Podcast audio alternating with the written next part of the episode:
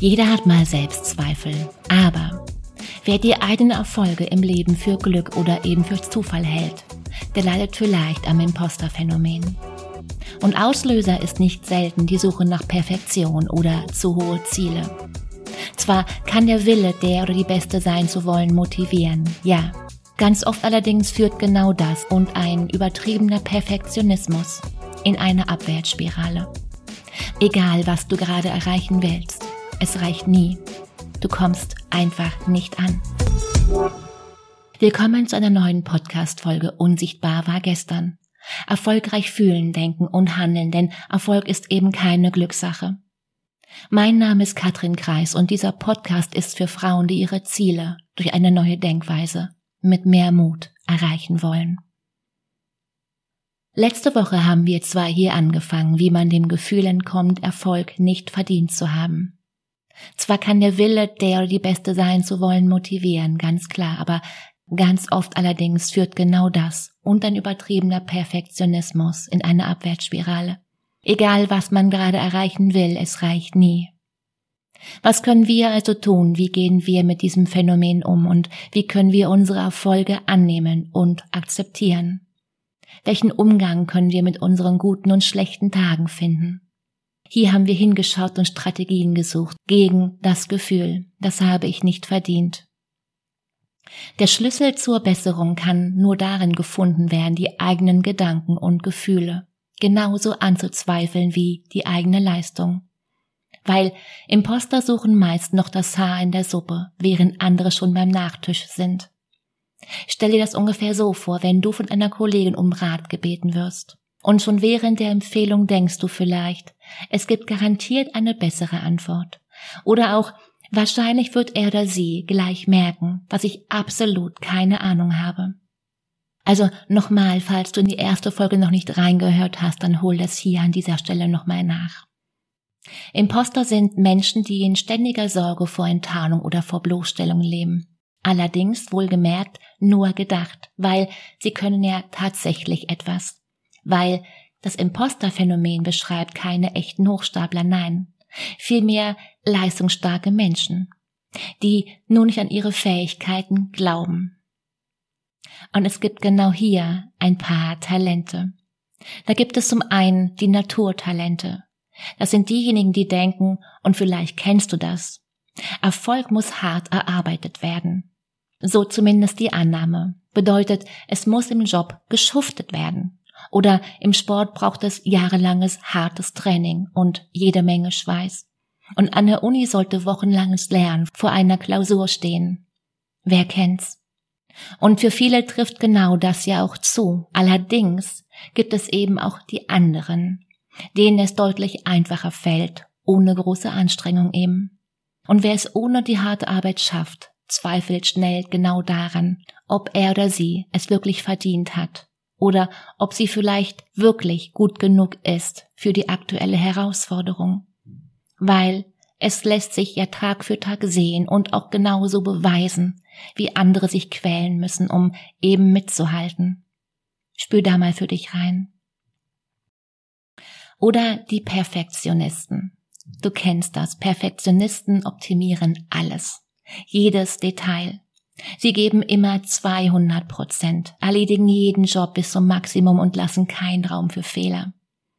Nun ja, schwer zu glauben, dass gerade ein Perfektionist nicht von seinen eigenen Leistungen überzeugt ist.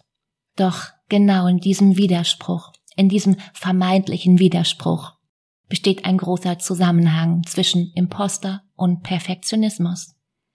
Weil aus der Angst heraus jemand könnte die eigene Unfähigkeit aufdecken oder hinter die scheinbare Fassade blicken, versuchen Imposter alles Mögliche zu perfektionieren. Und sie hoffen, dass sie so jeder Prüfung standhalten und keine Angriffsfläche mehr bieten, durch die sie enttarnt werden könnten. Das Problem dabei, Perfektionisten kommen nie an. Es reicht einfach niemals. Überleg mal, wie viel ist gut genug? Oder der Einzelgänger. Und ja, da kenne ich mich aus. Weil ein Imposterphänomen kann ganz schön einsam machen.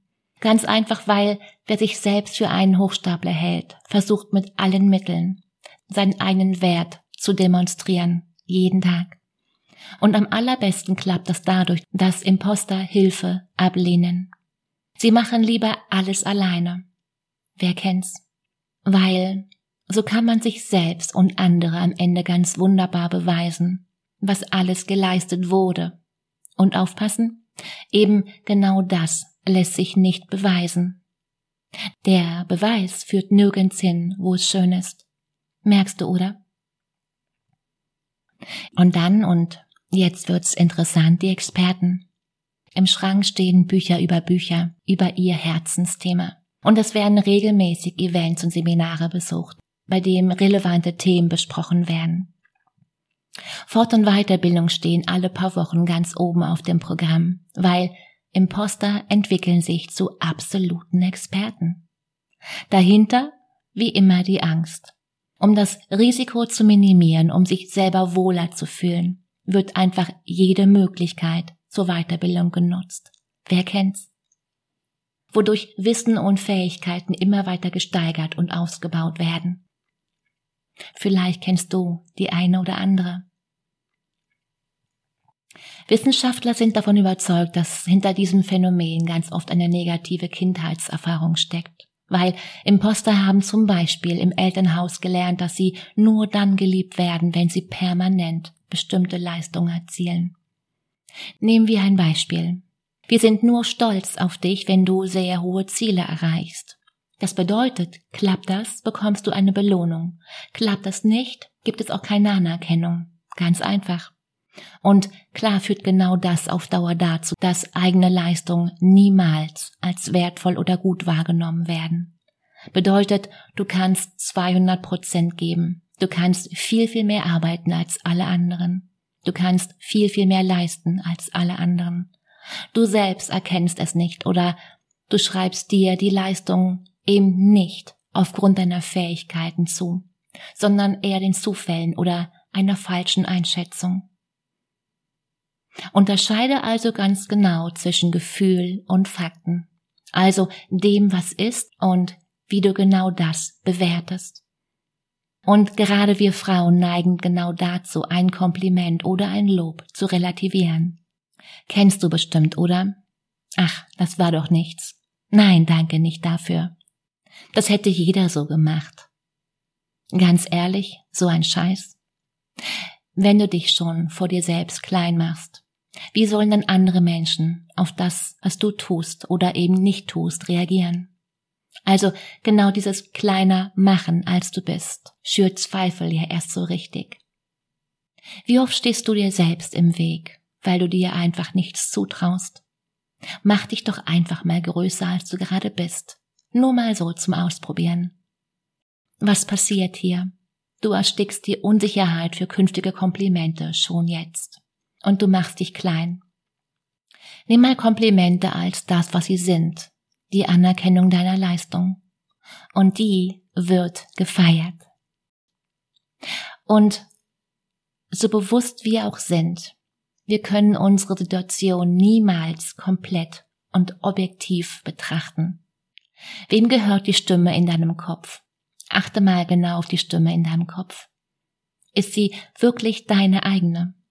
Oder gehört sie einem anderen Menschen? Was meine ich jetzt damit?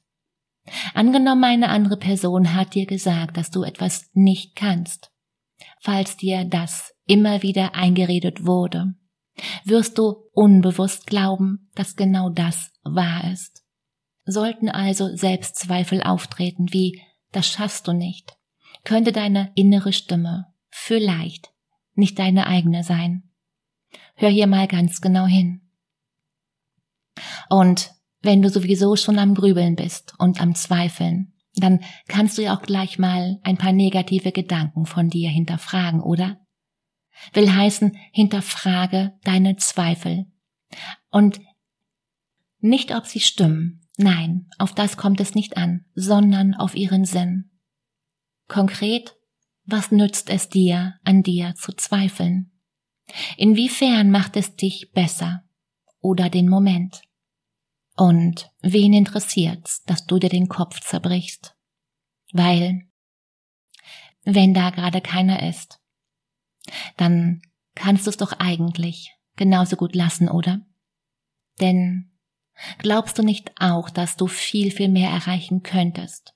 Würdest du, würdest du dir auch mal ab und zu ein paar richtig gute Gedanken machen? Erinnere dich mal, du bist ja eben gerade noch auf dem Weg zu dieser Knallerversion deiner selbst. Lernen und wachsen können wir alle und das, was du heute kannst, das sagt absolut nichts darüber aus, was für dich in zwei, drei Monaten oder Jahren möglich ist. Entscheidend ist Haltung und Neugier und Wollen, also voll Bock drauf haben zu lernen und dich zu entwickeln. So ziemlich alles zu lernen, was du lernen möchtest, oder? Du bist frei, dich genau so zu entwickeln, dass du am Ende keine Angst vor Fehlern hast. Und ja, genau das ins Leben zu bringen, was du dir gerade noch wünschst. Stell dir mal für einen kurzen Moment vor, alle Ja-Abers wären für einen Moment. Und die nächsten zehn Minuten oder zehn Jahre, sie würden einfach nicht gelten. Frag dich heute mal, wie kann es leicht gehen? Wie müsste ich denken, dass? Und du, du kommst durch eigenes Nachdenken nicht aus deinem Problem heraus, weil es ist ja im gleichen System. In anderen Worten, du brauchst immer einen Impuls von außen. Einen Link zu einem kostenfreien Gespräch findest du wie immer in den Show Notes. Ich freue mich auf dich. In diesem Sinne, hab eine unglaublich schöne Woche. Mach dir Freude. Katrin